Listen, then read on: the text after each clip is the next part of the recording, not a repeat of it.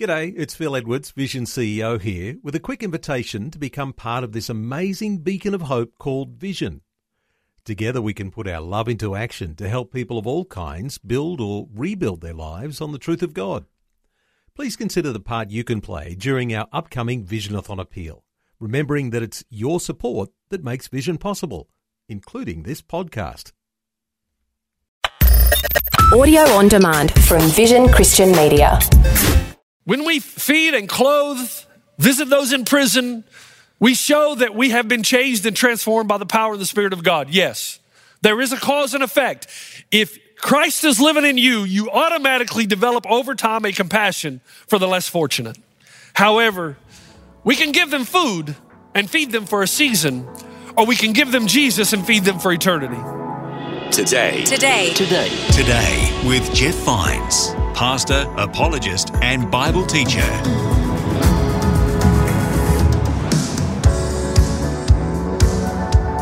Hello, this is Today with Jeff Vines. My name is Bill. Thanks for joining me. We're in a new series from Pastor Jeff. He's talking about going all in, all in with our hearts, minds, and our relationship with Jesus. Today, we hear the rest of a message about loving people and loving God. We started it last time, so head back and have a listen if you need. Just search for Today with Jeff Vines on your favourite podcast app. Let's finish off now with Pastor Jeff. He's in Matthew chapter twenty-five.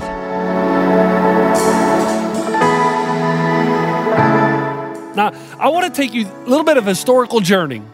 And this is good for everyone to hear, so you know a little bit more about us. A lot of visitors, a lot of new people coming to our church by the hundreds every weekend. It's important that you know who we are.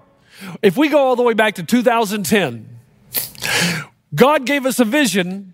We were busting at the seams on this campus, but we did not feel led by God to go in major debt to build something. We thought, instead of going up, let's go wide. And so we had, God gave us a vision for four campuses that would surround this valley. And in the middle of those four campuses, we would have a care center. And that care center would feed and clothe and visit those in prison and, and counseling services free from addiction. God's hand, his, his anointing has been on this church, and it has gone from success to success. We truly believe that we can have a fully devoted follower in every home in this valley. But to do so, we've begun to understand that you have to be intentional about that. You got to count the cost. I always encourage you to get involved in your local church if it's possible. I know in some places it's not, because there's not a local church around you. We say that we are the ambassadors of Jesus Christ, as though Jesus is making his appeal through us. We say that we are God's plan to reach the world, and there's no plan B, and we really believe that. Now, here's the, here's the beautiful thing of it. God has already shown himself to be faithful. He gave us the vision, and since two thousand ten, do you know that we've had over two thousand salvations, two thousand first-time decisions for Christ, over five thousand people have experienced baptism. And now, even presently, we have over one thousand people right now participating in I love my city. That is, they're using their gifts, talents, abilities, time, resources to help those who are less fortunate. So God gave us the vision, and he's proven himself faithful. So now the question is, since he's shown to us that when we follow his calling and vision, that the God who calls us assumes the responsibility to equip his church and individual to accomplish his purposes in the world. Now, there are two major areas as we move forward. Because as I've said before, we not only want people who are far from God to come near to God, we want people near to God to come nearer.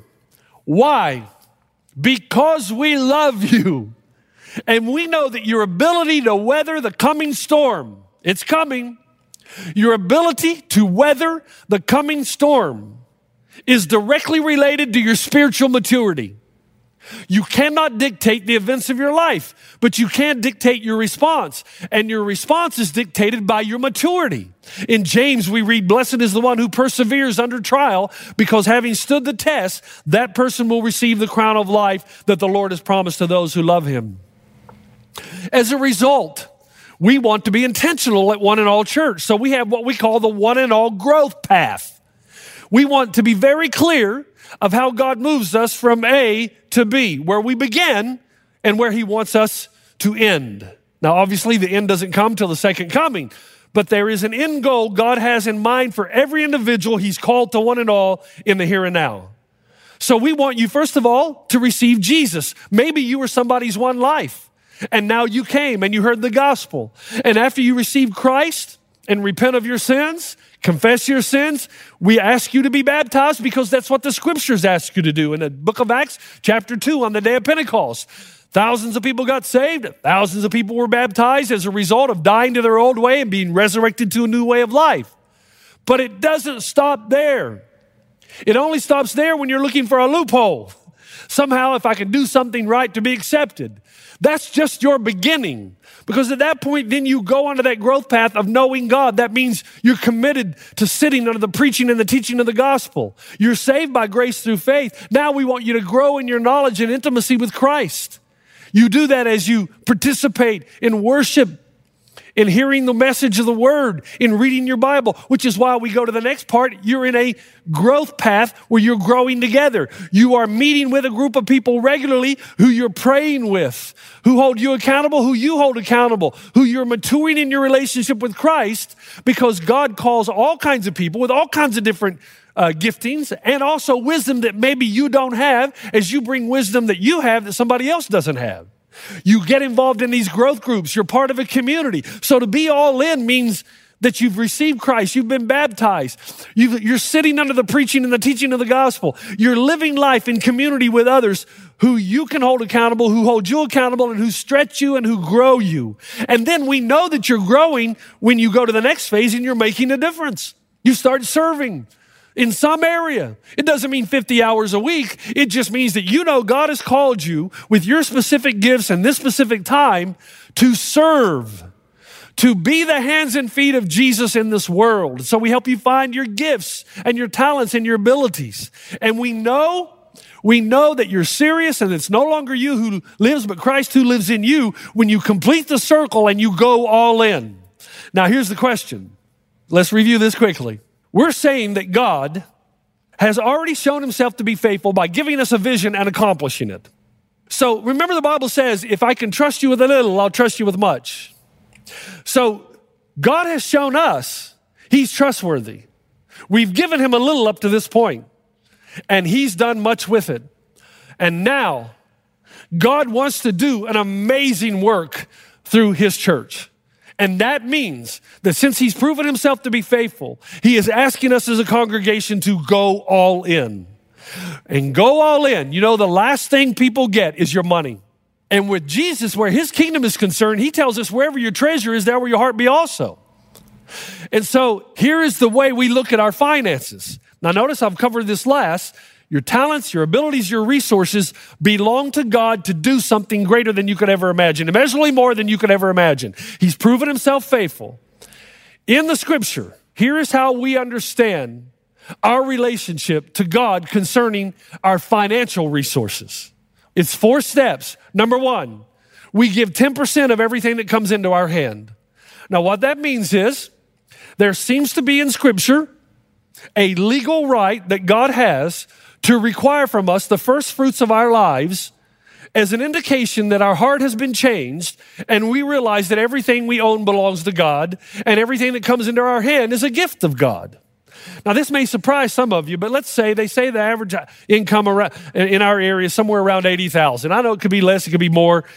Whatever it is, when I say come into your hand, I do that because, let's be honest, the government gets fifteen thousand dollars right away. You may not like it, but that's just the way it is. What actually comes into your hand if you make this much is somewhere around sixty-five thousand. ten percent of sixty-five thousand is sixty-five hundred. That is what we call the tithe. That just means the, the, the tenth off the top. So in reality, if you make this much, and this is an important point here, if you make this much money, you have access to this because the government gets this and God gets this off the top. That's what we understand the scriptures to teach. Now, is this something legal where we're going to come to your house? No. Is it something? I'll never know what most of you ever give. That's between you and God. I get it. But in order for us to go all in, we have to understand this is the calling on our lives. Think about it. God gives you everything, everything that you have. as acknowledgement that he is the giver of every good and perfect gift, and that you trust him for your future. This is a huge step in discipleship. You tithe. You give ten percent off what is given into your hand by God himself. And look how much you, this belongs to you. If this is the scenario, this belongs with you to do with, hopefully, to even expand the kingdom of God farther. So we say give ten percent of all that comes into your hand. Then we say give God the first fruits. This again is the concept. Try to get away from some kind of legal percentage. This is not the point of what we're communicating. We're simply saying there is a cause and effect in Scripture. If you truly believe that God is the giver of every good and perfect gift and you trust him to provide for your future, then as a sign, an outward sign, you give him the first fruits off the top. You don't wait and give leftovers. You don't wait and see how much money you have at the end of the month. You say, God gets this first because I'm positioning myself in a place where I trust God and know that he will be faithful to provide all my needs. Three, invest in the thing that pleases the heart of God and makes the heavens rejoice. So if I were to look at your budget, where would I see that your heart is? In what do you invest most of your stuff, most of your resources? Again, this is part of what it means to go all in. This is part of what it means to be a, a fully devoted disciple, follower of Jesus Christ. This is what you do. And nobody forces you to do it. Nobody's watching you hanging over your shoulder. I'm simply trying to say to you, when your heart has been changed, you will have a passion to invest in the same things that makes God happy. And what makes God happy is when people far from God come near to him. When one sinner repents, we're told the heavens rejoice. And finally, resist giving God the leftovers. This is the thing that is not, that is not existing in a fully devoted follower of Jesus Christ, whose heart has been transformed by the Holy Spirit. It is no longer I who live, but Christ who lives in me. That's important. We just don't want to be a people. All in doesn't, it doesn't mean that we give him whatever's left over. We give him the very last fruits. For those who are truly all in, it means that the very first fruits, the very best of you goes to God because you realize he's the giver of all good things. Now, let's go back to our original question. What is your life ultimately about? I know you have other loves, but what's your supreme love? I know you have other tasks. What's your supreme task? Other callings, what's your supreme calling? What's your overarching calling? And I'm saying that God has brought you here in his sovereign plan because he needs you here, because your gifts, talents, abilities, and resources, although they may be similar to other people, are not exactly like others. They're not demonstrated exactly like someone else. They're not expressed exactly like someone else. So you fill a hole in this congregation that literally only you can fill, and that's why God has called you here. So, are you all in? Where are you on the growth path? Are you growing in community? Are you making a difference? Are you, or have you gone all in with your resources? Now, why, why is this important? Let me give you two quick illustrations and I'll be finished. First, when I was a little boy, I must have been twelve or thirteen years old. I noticed during the summer that there was an opportunity to make a lot of money if you were willing to, to mow lawns. So in the little town I grew up in, I went to my father and said, Dad, I know you've got some mowers in the garage. Can you repair one of those? And I want to go up to where all the doctors and lawyers live in a place called Golf Course Acres. And I want to knock on their doors and see if I can mow their lawns and make money this summer. Now, none of my brothers wanted to do that, man, but I, I wanted to have some money in my pocket for those big cherry slushes and those big gulps at seven eleven. I wanted, I wanted to go make some money. And I didn't want to just sit around. So my dad provided me with a mower, and I started mowing the lawns. Well, these doctors and lawyers, their yards are huge. It would take me an entire day. Now, I'd get paid twenty dollars a yard, which was big money back in the seventies, right?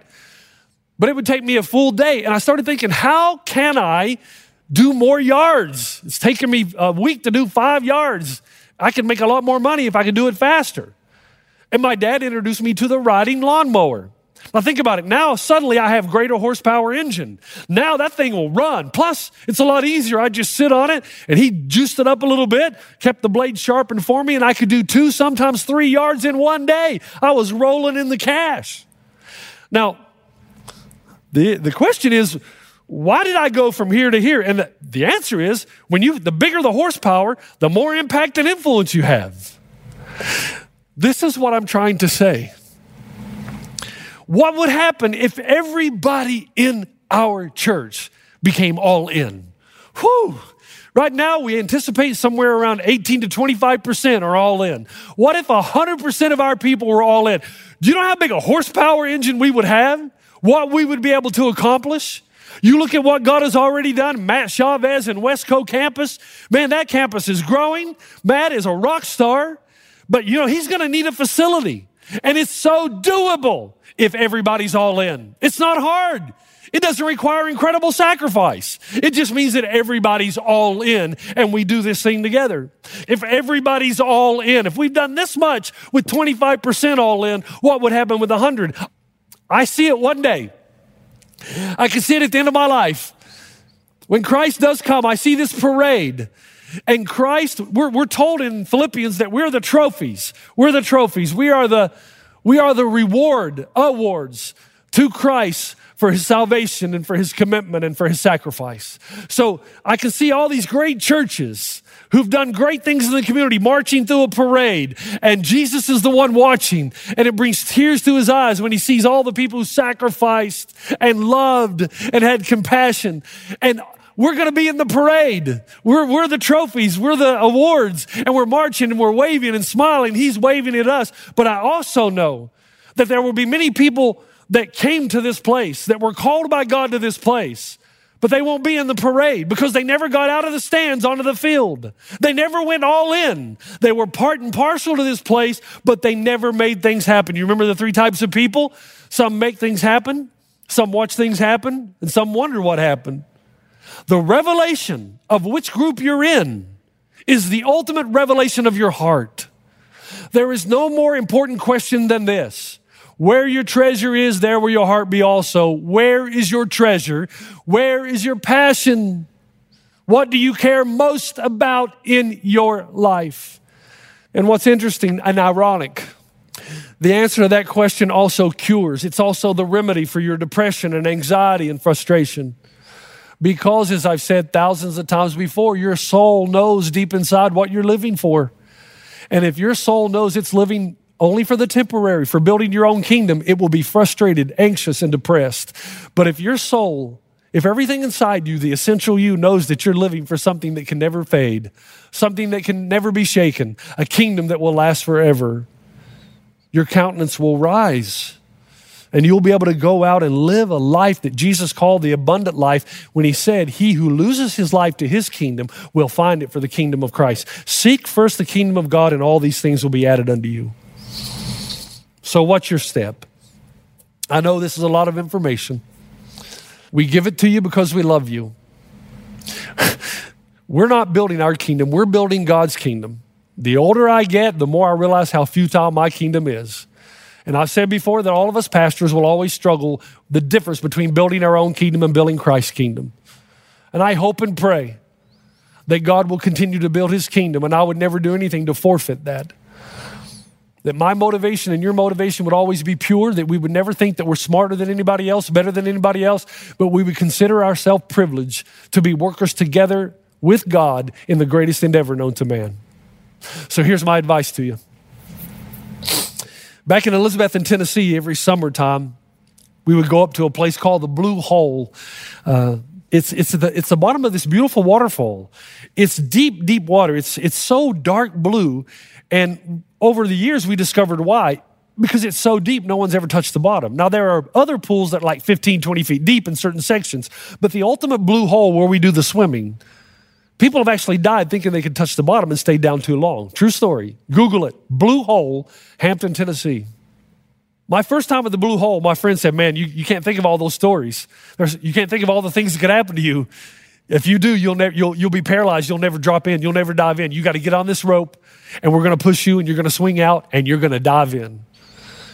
And for the longest time, I just sat there frozen. I, I don't know if I want to do this, man. I, I, you know, th- this could be bad. And finally, one of them said, you going or not? Just dive in. I got on the rope and I said, push me. And that was it. They pushed me. I dropped into the, that was some of the coldest water, but also because it was a hot, humid summer, it was also some of the most enjoyable. And you know, I would go back to the Blue Hole almost probably two or three times a week during my summer, all the way up till I went to college. You know what my advice to you is? You're terrified. You're terrified of getting on the growth path. You're terrified of, of starting to give your resources the way that honors God. Can I tell you something? If you'll do that, if you'll do that, it'll be your best life you've ever lived. And together we will be able to change the world for the cause of Christ. I want to give you one final example of what can happen if we do this. God has opened a door for our church. You know, when you when you meet somebody like Ajay Law, and Ajay asked me to come over and do leadership training, and I do, but there's a part of me down deep inside that knows no one is going to reach India like Ajay Law. When we introduce Denford Chizanga, and when Stella comes from Nairobi, Kenya, and they come into our midst and we see what they're doing around the world, they do ask us to come, and I'll do leadership training and I'll do some vision casting, and Michael will come with me oftentimes and do some counseling and tell his story. But the reality is we know that nobody's going to reach Zimbabwe better than Denford Chizanga. Nobody's going to reach Kenya better than Stella. But do you know something? There is a great revival coming. I believe that before the end comes. And because of our ministry through One and All Media, God has opened doors for us in post-Christian Europe. When I did my study break last year in Armenia and in Georgia, both these countries, I met an entire generation of young people who are reading the Bible but don't have anyone to explain it to them. There are no evangelical churches in existence in Georgia or Armenia. Did you know that? Even though Armenia is declared a Christian country, you only really go to church to be married or to be buried, but there's no evangelical outreach or church in either one of those countries. The same is true in much of post-Christian Europe, not all of it. If you and I came together, because you, you're only as strong externally as you are internally, if you and I come together and we go all in, we're not only going to change this valley with our four campuses and the care center, and people far from God are going to come near, and there's going to be a fully devoted follower of Jesus in every home in this valley as we partner with other churches to make that happen. Intentionality. But if you go all in, God, for some reason, this little church in San Dimas, California, God has clearly opened a door for us to start taking the gospel here. To establish organic groups, not build buildings, not build huge church facilities, but to go in and teach and train and minister to all of these young adults who are open to the gospel because they don't have a bad history with it, that are seeking and searching given the state of our world. And I'm telling you, you'll hear more about this as time passes, but I'm telling you, we are poised and ready to take the gospel back to Europe. And if you know anything about our founding, the gospel came from Europe to the Americas, and now it's void. We can take Jesus back and give him to an entire generation that is desperately searching for answers in the midst of all the confusion and turmoil of a world that has gone mad. Just dive in. Immerse yourself. The greatest adventure of your life starts when you say, I'm all in for Christ and his kingdom. Father, thank you. I pray that everyone who's heard this, no matter where they are around the world, would be awakened and perhaps even reawakened to the truth that you have called us to be part of a local community, to use our gifts, talents, and abilities to do something that's immeasurable more, measurably more than we could ever imagine, ask for, hope for. I pray for an anointing on one and all in this church as we take the gospel to our community to change this nation one city at a time, and then to step through a door that has been opened as we encourage the next generation of young people here in our church and young adults to take the gospel to their counterparts in post-Christian Europe. In Christ's name I pray, amen. You've been listening to Today with Jeff Vines. Next time, we'll bring you a new message from Pastor Jeff. You can listen to more messages like this. Just search for Today with Jeff Vines wherever you get your podcasts. You make me want to dance and sing with every single breath I breathe. I will bring this offering. You are my wonder. You make the wonder. Today. Today. Today. Today with Jeff Vines. Thanks for taking time to listen to this audio on demand from Vision Christian Media. To find out more about us, go to vision dot org dot a u.